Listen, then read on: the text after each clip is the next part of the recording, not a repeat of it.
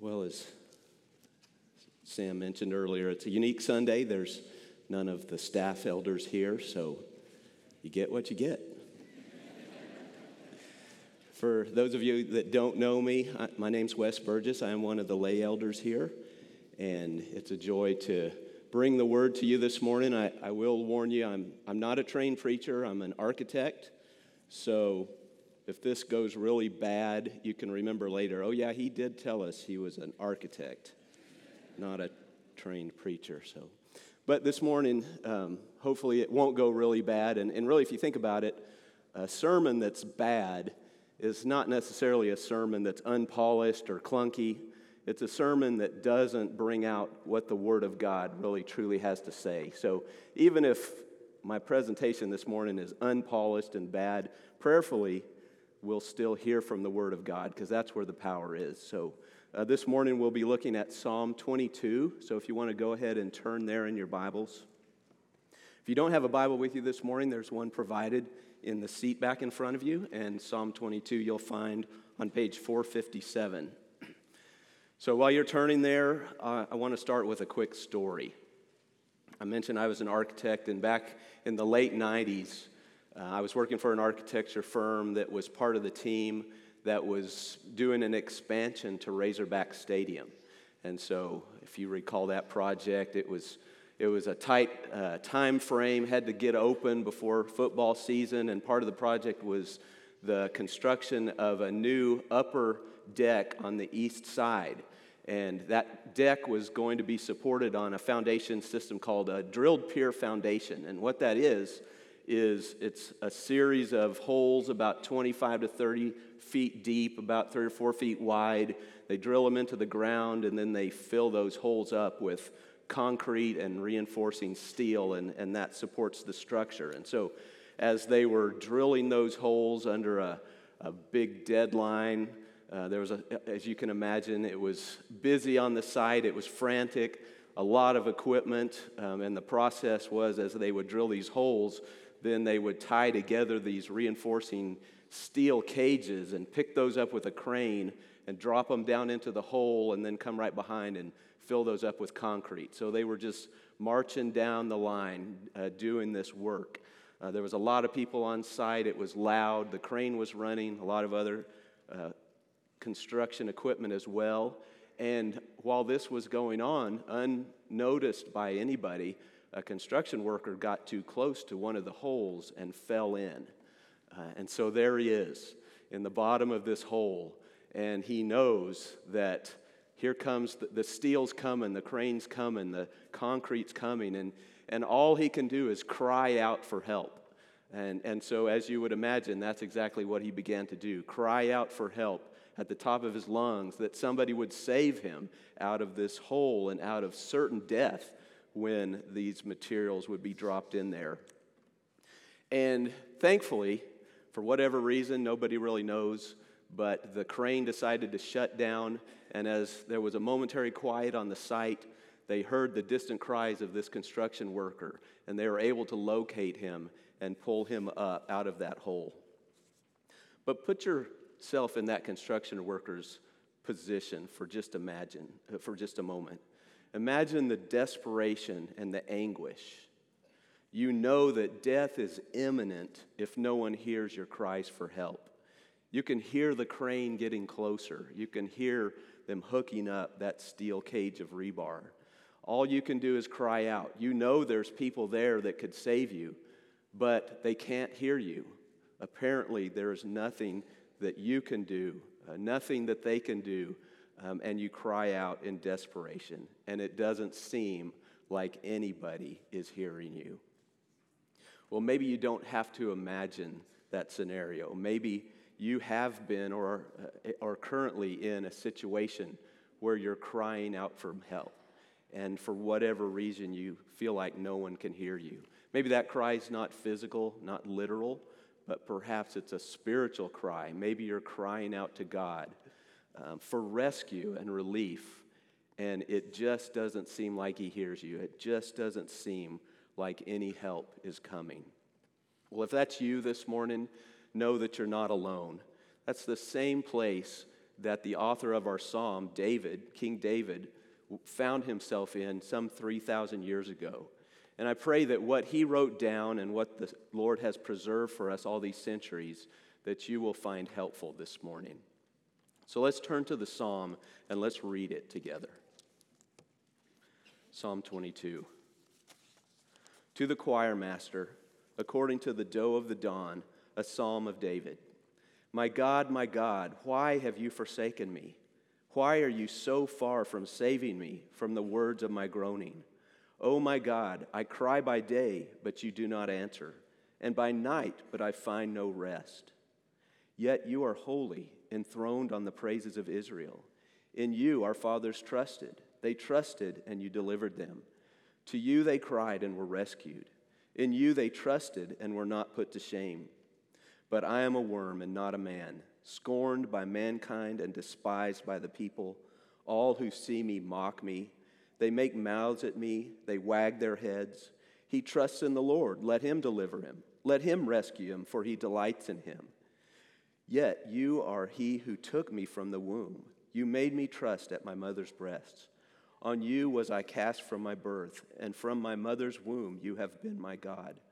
Be not far from me, for trouble is near, and there is none to help. Many bulls encompass me, strong bulls of Bashan surround me. They open wide their mouths at me like a ravening and roaring lion. I am poured out like water, and all my bones are out of joint. My heart is like wax, it is melted within my breast. My strength is dried up like a potsherd, and my tongue sticks to my jaws. You lay me in the dust of death. For dogs encompass me, a company of evildoers encircles me. They have pierced my hands and feet. I can count all my bones. They stare and gloat over me. They divide my garments among them. And for my clothing they cast lots. But you, O Lord, do not be far off. You, my help, come quickly to my aid. Deliver my soul from the sword, my precious life from the power of the dog.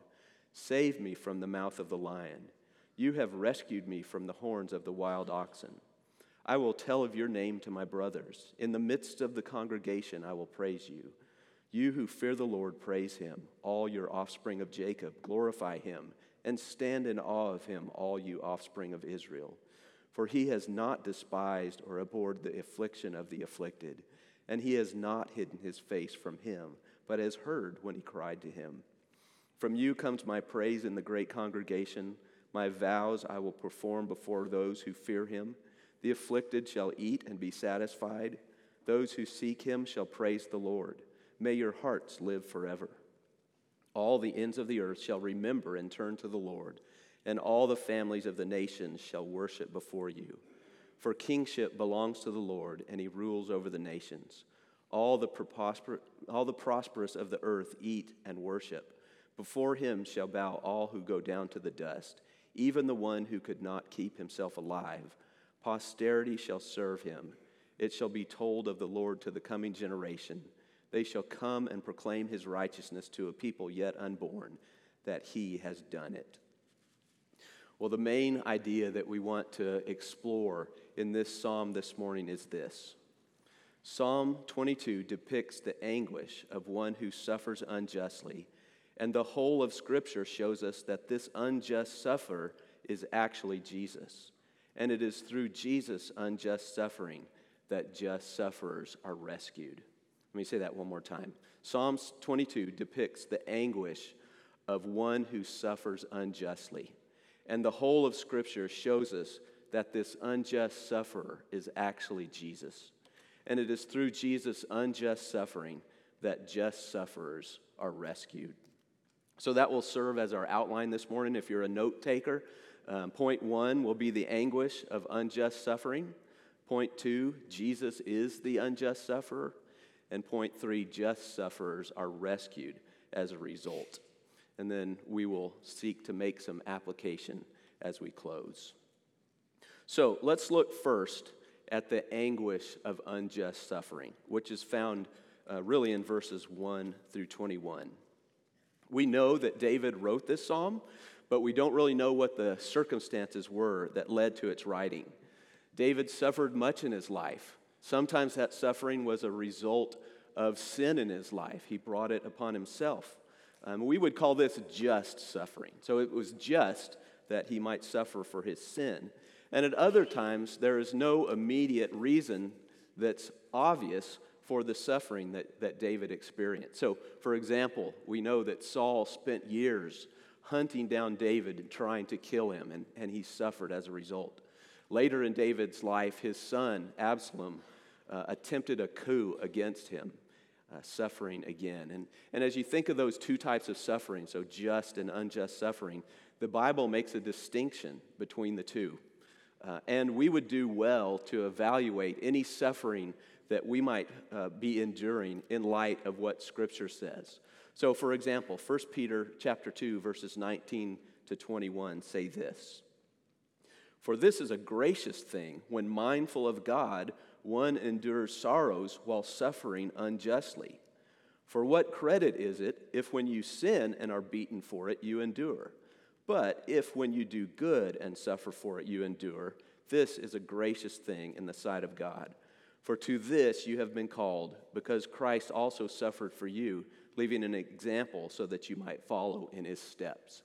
So, did you hear that? The, the distinction between the two types of suffering there? There's no credit for suffering for sin, but unjust suffering is a gracious thing in the sight of God.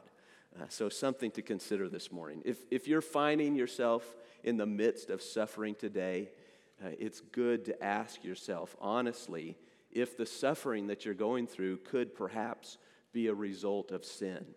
Sin has consequences, and there's no honor in suffering as a result of the consequences of your sin. You know, as I noted, David suffered often for his sin. Um, and again, if you think about it, you know, the, the relationship, the adulterous relationship he had with Bathsheba, as a result of that, that child that was born died, and uh, it grieved David greatly. When you think later in David's life, he defied God's command and decided to take a census of the people of Israel, and God disciplined him for that. So there was suffering involved in those things that David brought on himself due to his sin.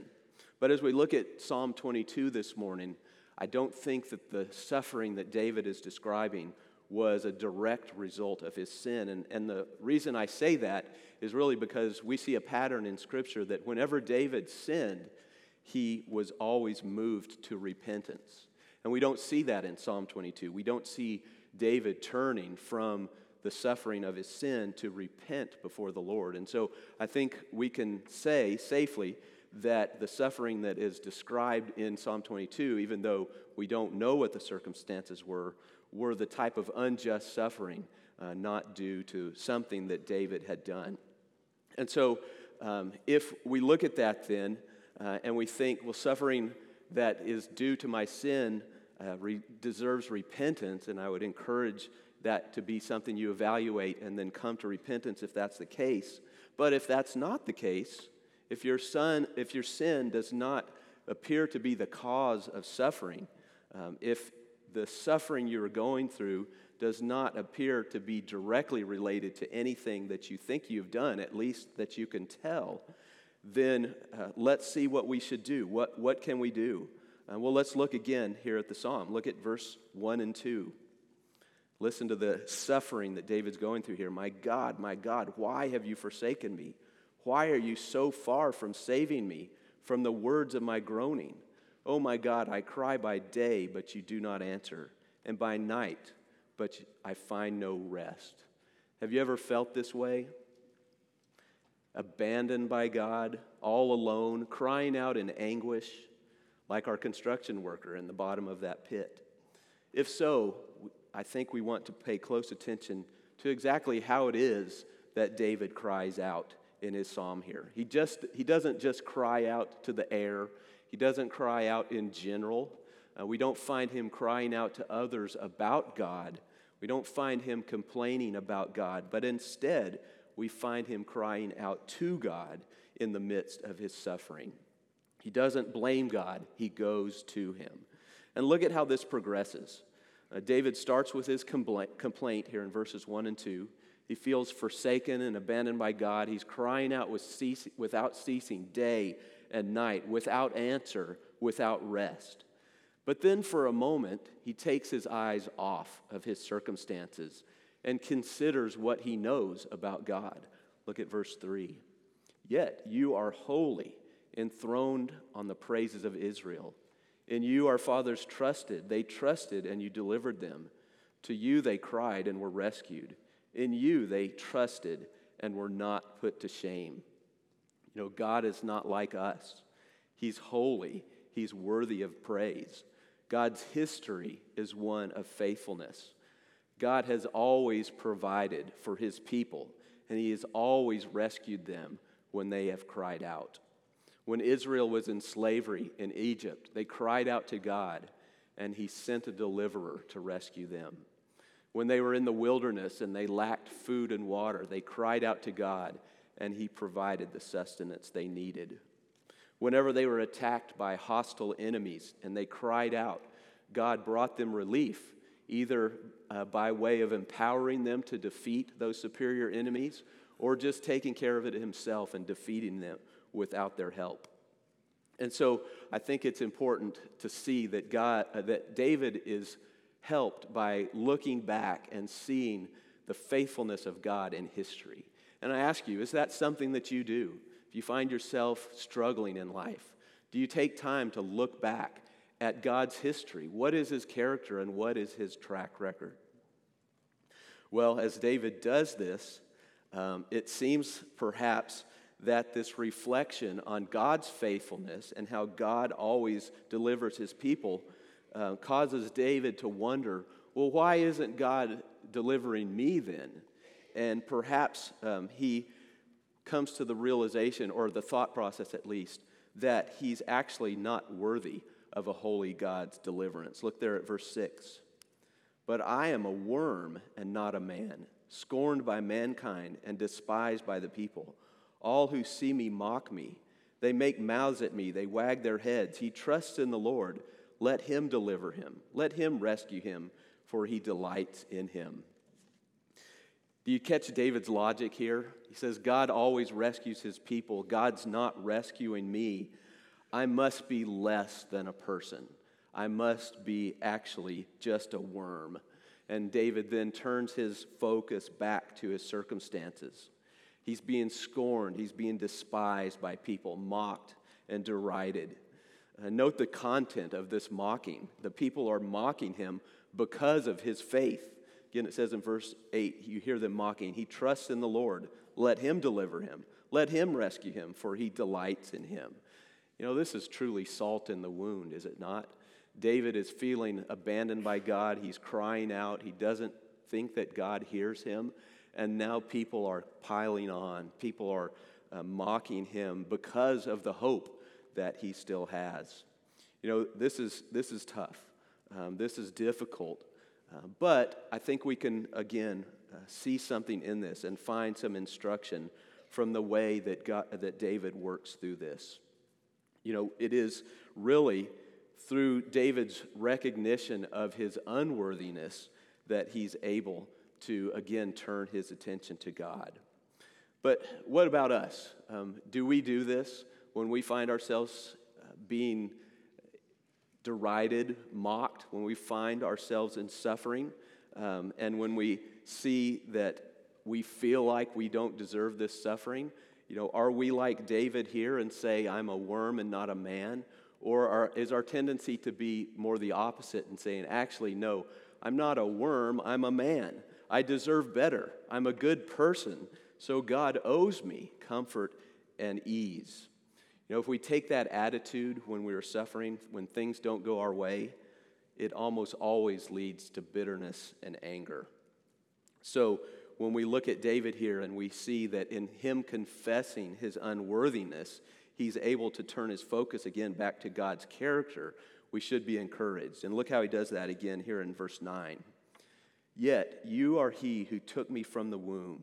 You made me trust you at my mother's breast. On you was I cast from my birth, and from my mother's womb you have been my God. Be not far from me, for trouble is near, and there is none to help.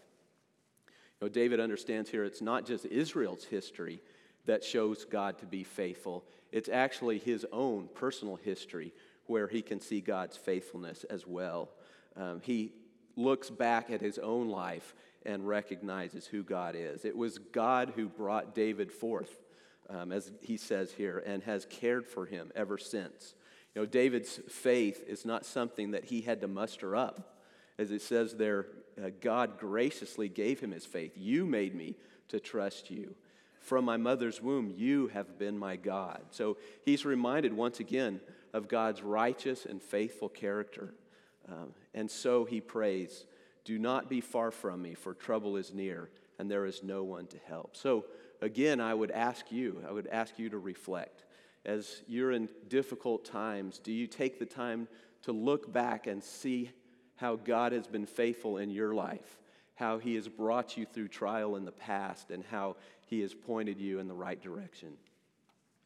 Well, David's words as he is in ang- anguish are really a model for us. He doesn't deny or ignore the reality of suffering. That's clear. We can see that here. But at the same time, he does not abandon truth. You know, as we looked at as we look here at verses 12 through 18, these verses are particularly excruciating. L- listen to this trouble that David describes. Many bulls encompass me, strong bulls of Bashan surround me. They open wide their mouths at me, like a ravening and roaring lion. I am poured out like water, and all my bones are out of joint.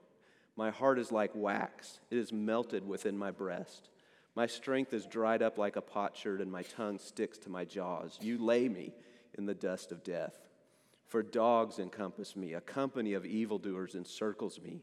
They have pierced my hands and feet. I can count all my bones. They stare and gloat over me. They divide my garments among them, and for my clothing they cast lots. You know, this is true anguish physical, emotional, spiritual suffering, and all of it experienced completely alone, at least in David's mind. It felt like God was absent, but the truth is, is that he was actually there all along. We'll see that here in a minute. David understands this by reflecting, first of all, on God's historical past and his faithfulness to his people, and then his personal faithfulness to David. Um, and then this fuels his faith in God's ongoing and future faithfulness. Do you see how those things go together? Note the change from request to certainty in verse 21. So it, he changes from crying out for God to help him to the faith and the trust in knowing that God will. You have rescued me from the horns of the wild oxen. You know, I think we all have to realize from time to time that life in this fallen world often requires us to hold in tension what we feel on one hand and what we know to be true on the other hand. The anguish that David was experiencing was real, but the feeling of being abandoned by God was actually not true. It felt like God was absent, but the truth was that he was actually there all along. And so uh, David is going to come to the realization of this, but in the meantime, uh, what is going to hold, carry the day for him? The feeling of anguish or the truth of knowing that God is there? And so, as he gets to this point in the, in the text where he makes this transition from requesting God to rescue him to the certainty that actually God has rescued him, um, I think it's a good reminder for us once again of how important it is that we spend time in the Word, particularly when we don't feel like it, when we feel like everything is coming down on our shoulders. That's the time in particular that we need to go back and look at the truth of what we know and the truth of what God has told us in Scripture. And so, as we see David go through suffering and cry out in anguish, and we see him start with the feeling of abandonment, but end with comfort, we may wonder how he can be so confident. How does David know that just because God rescued his people in the past, that he will do it again? And I think the answer to this question is found in our second point here this morning. And while it's true that David suffered and felt the anguish described in these verses, ultimately, what he knew and what we need to understand as well is that Jesus is actually the unjust sufferer that's being described in this psalm. And that's point two Jesus is the unjust sufferer. Well, how do we know that this is true? How do we know that this psalm, written a thousand years before Christ's time, is actually about Christ? Well, we know it because the rest of Scripture tells us that it is true. But how did David know that? You know, we can't be certain as to how he know, knew that, but um, listen to what Acts chapter 2, verses 25 to 32 says. This is Peter preaching his sermon at Pentecost, and he says this For David says concerning him, meaning concerning Jesus, I saw the Lord always before me, for he is at my right hand that I may not be shaken. Therefore, my heart was glad and my tongue rejoiced. My flesh also will dwell in hope. For you will not abandon my soul to Hades or let your Holy One see corruption. You have made known to me the paths of life. You will make me full of gladness with your presence. And then Peter says this Brothers, I may say to you with confidence about the patriarch David that he both died and was buried, and his tomb is with us to this day. Being therefore a prophet, and knowing that God had sworn with an oath to him that he would set one of his descendants on his throne, he foresaw and spoke about the resurrection of the Christ, that he was not abandoned to Hades, nor did his flesh see corruption. This Jesus God raised up, and of that we are all witnesses. So, Peter, inspired by the Holy Spirit, gives us insight into David's thought process, even back in the Psalms. David was a prophet, we are told, and he foresaw and spoke about the resurrection of the Christ. We are told that God had sworn an oath to him that he would set one of his descendants on his throne. And that's a reference to 2 Samuel chapter 7, where God makes a covenant with David and promises that he will have offspring to sit on the throne of his kingdom forever. And so, as David goes through suffering, his hope was not ultimately in God delivering him from suffering in the moment. His hope was in the Christ whose suffering would deliver him for all eternity. And this needs to be our hope as well. Look at the psalm again, and this time with Jesus in mind instead of David. Did you hear how remarkably similar this passage is to the account of Jesus' crucifixion that Emily read earlier from Matthew 27? The mocking and the wagging of heads by the religious leaders, the agony, the thirst, the piercing of hand and foot, the dividing of his garments and casting lots, the very words spoken by Jesus as he hung there My God, my God, why have you forsaken me? Tr- uh, David truly was a prophet because we don't have anywhere recorded that any of these events physically, literally occurred in his life.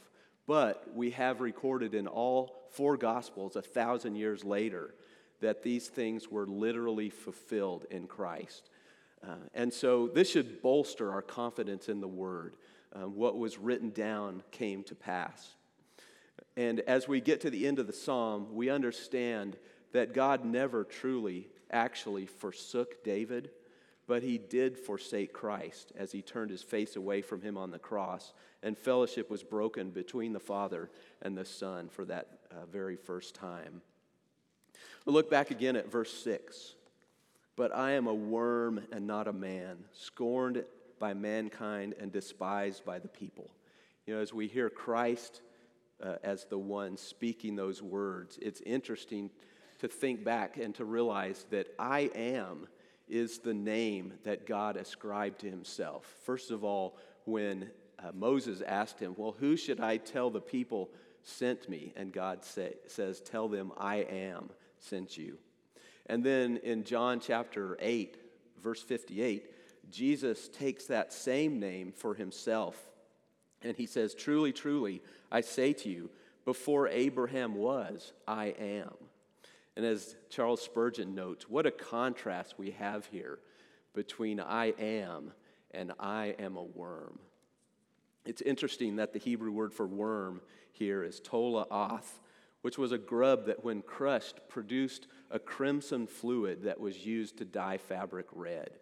And it was the grub that was used to dye the threads red in the tabernacle. And I think when we think about that picture, we get a hint about what this is all about. And that really is our third point. Just sufferers are rescued as the result of un, the unjust suffering of Jesus. Now, we want to be careful when we declare that Jesus' suffering was unjust. And what we mean by that plainly is that Jesus did not suffer for his own sin. He had done no wrong that warranted the intense suffering and death that he experienced. But we need to be careful to stop short of declaring an, an injustice was done by God in this, in Jesus' death. You see, as David looked forward to the Christ from a thousand years previous, uh, and so did the prophet Isaiah three years, 300 years after David, but still 700 years before Jesus. When we read in the familiar passage of Isaiah 53, he was wounded for our transgressions, he was crushed for our iniquities. Upon him was the chastisement that brought us peace, and with his stripes we are healed. All we like sheep have gone astray. We have turned everyone to his own way, and the Lord has laid on him the iniquity of us all. You see, the purpose, the intentionality, and the accomplishment brought about by Jesus' agonizing death on the cross and subsequent resurrection cannot be overstated. This is the central event of all of human history. And David and Isaiah and all of the Old Testament saints looked forward to this event. And now we look back to the very event, the very thing that was necessary, and the only way that just sufferers could be rescued from just judgment. This act of suffering on Jesus' part was an act of love. God demonstrating his love in that while we were still sinners, Christ died for us. This was necessary because each and every one of us are sinners, and by nature, we're children of wrath, carrying out the passions of the flesh, as we are told in Ephesians chapter 2. The wages of our sin is death. But for all who repent and place their faith in Christ's righteousness instead of their own, God, in love, poured out his wrath on Jesus instead of on me.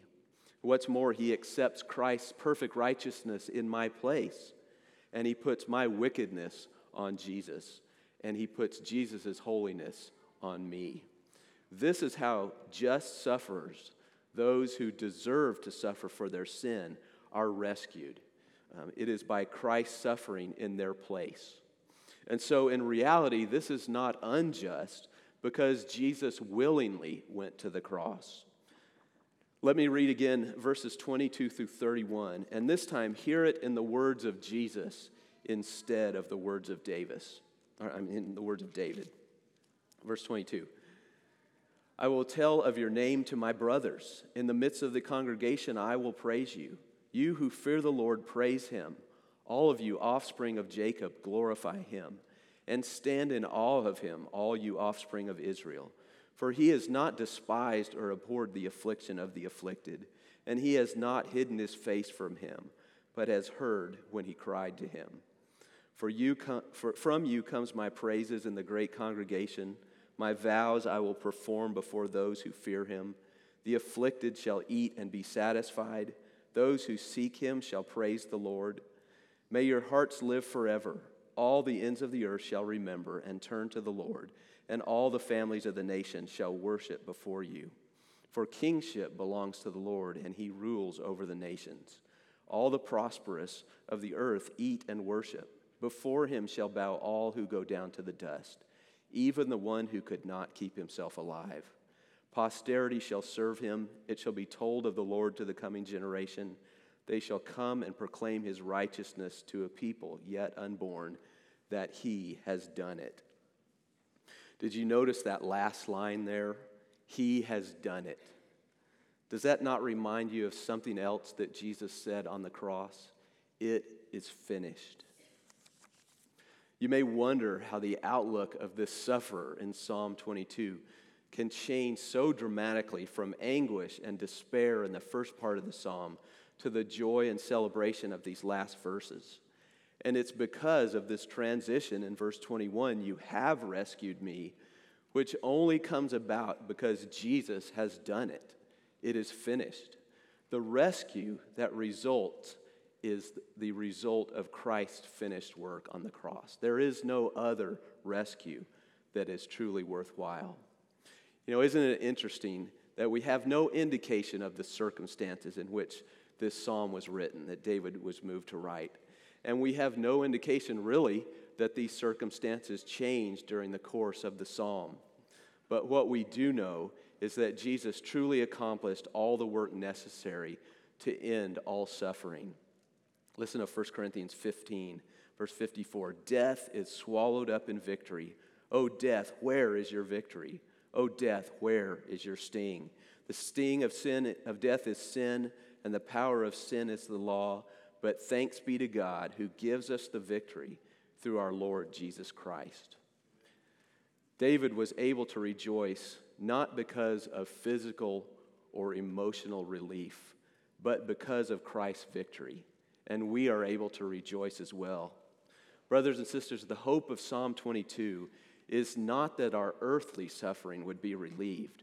We know that's not the case. We know that as long as we're in this fallen world, we will suffer, and eventually we will die. But do you see that our hope is not tied to that? Our hope is not tied to relief in the here and now. Our hope and our joy are tied to the fact that Jesus loves you and he will never leave you or forsake you. This is a promise that has its fulfillment in eternity, not just in the here and now. Do you see how clearly this is revealed in verse 24? For he has not despised or abhorred the affliction of the afflicted, and he has not hidden his face from him, but has heard when he cried out to him.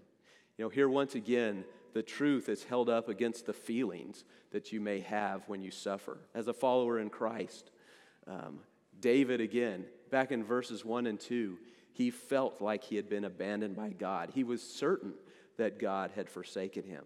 But in verse 24, it turns out that God actually was there all along. God did hear his cries.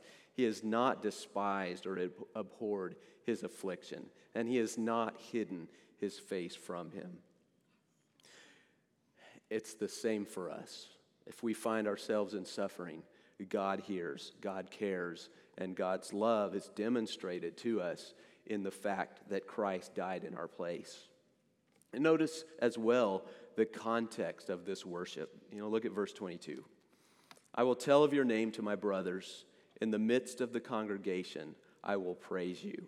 You know, uh, we're told in Hebrews 2, verse 12, that these are Jesus' words. He calls us brothers, and He is in the midst of the congregation. In other words, He's present with us, not distant from us. Jesus delights in His church, and as those who He has res- rescued, we should delight in His church as well. This is all very corporate and plural, this joy that we're reading about. Um, it is in the great congregation. It is all the offspring of Jacob, and it is before those who fear him. And in fact, if you look at the superscript, the very beginning of the psalm, we find out that the p- purpose of this psalm was actually for corporate worship. worship. It's titled To the Choir Master. So this was to be used in praise and worship of the Lord corporately as the body assembled together. So you may wonder from time to time why is it that we put so much emphasis around here on the church as being central to our walk with God? Well, it's because Jesus himself puts the emphasis there.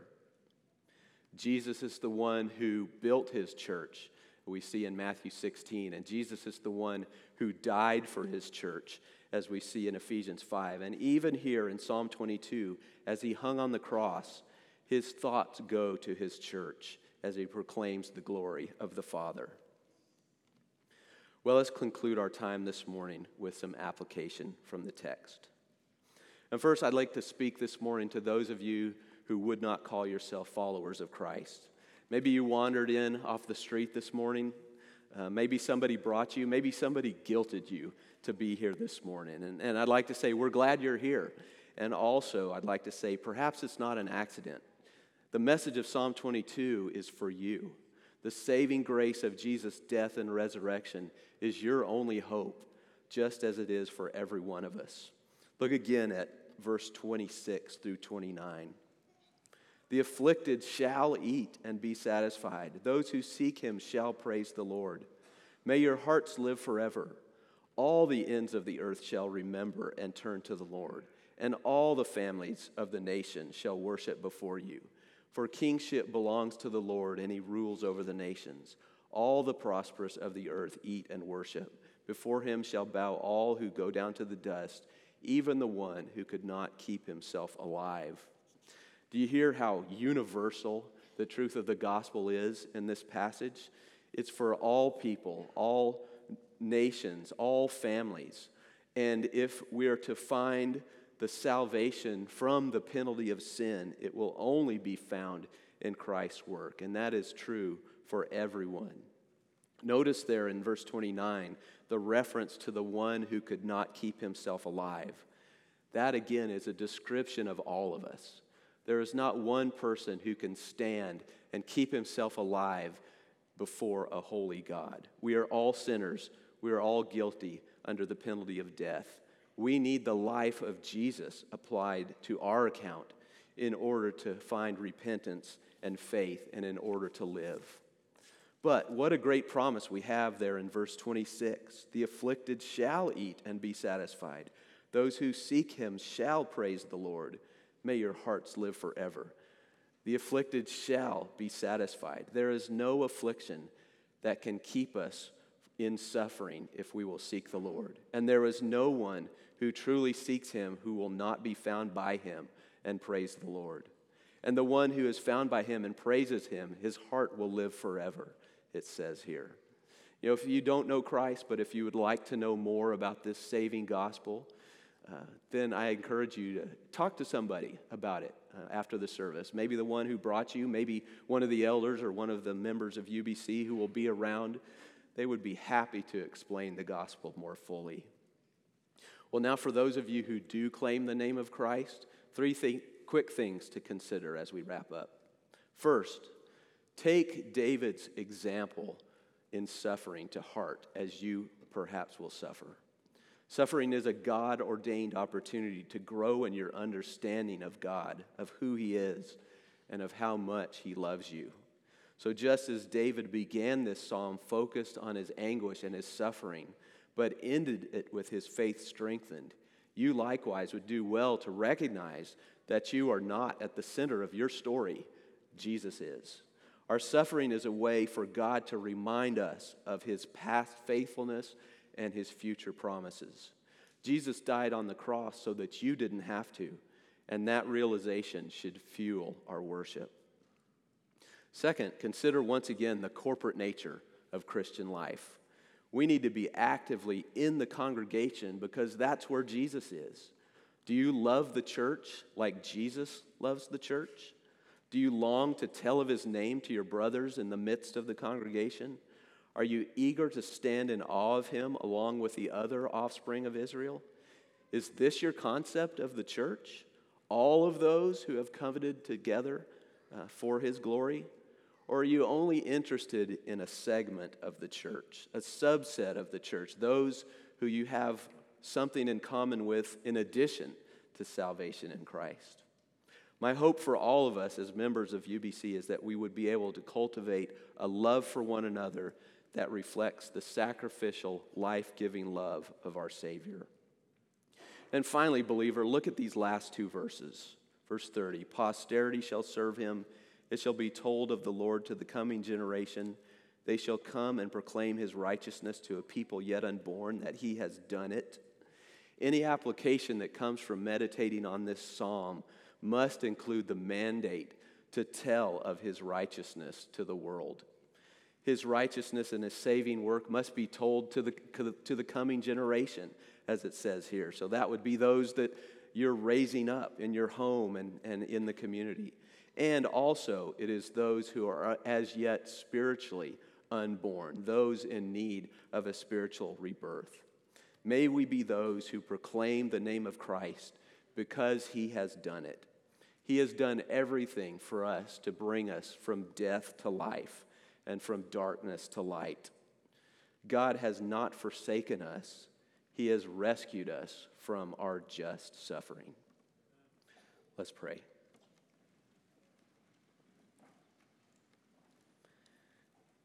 Lord, as we reflect on your word and the truth that we will suffer, may we be turned to the even greater truth that you have done the suffering in our place to pay the pen, the penalty for the sin that we deserve to suffer for, Lord. May we worship you. May we be obedient to you. And, and may, as we go out from this place, the truth of your word, may it overcome the feelings that we have uh, when we suffer uh, when we recognize that um, we are suffering and we feel like we, that we're crying out without anyone to hear, anyone to respond. May the truth of your word tell us differently, and may we find our joy in the fact that you suffered in our place and that you have done it. And all this we ask in Christ's name. Amen.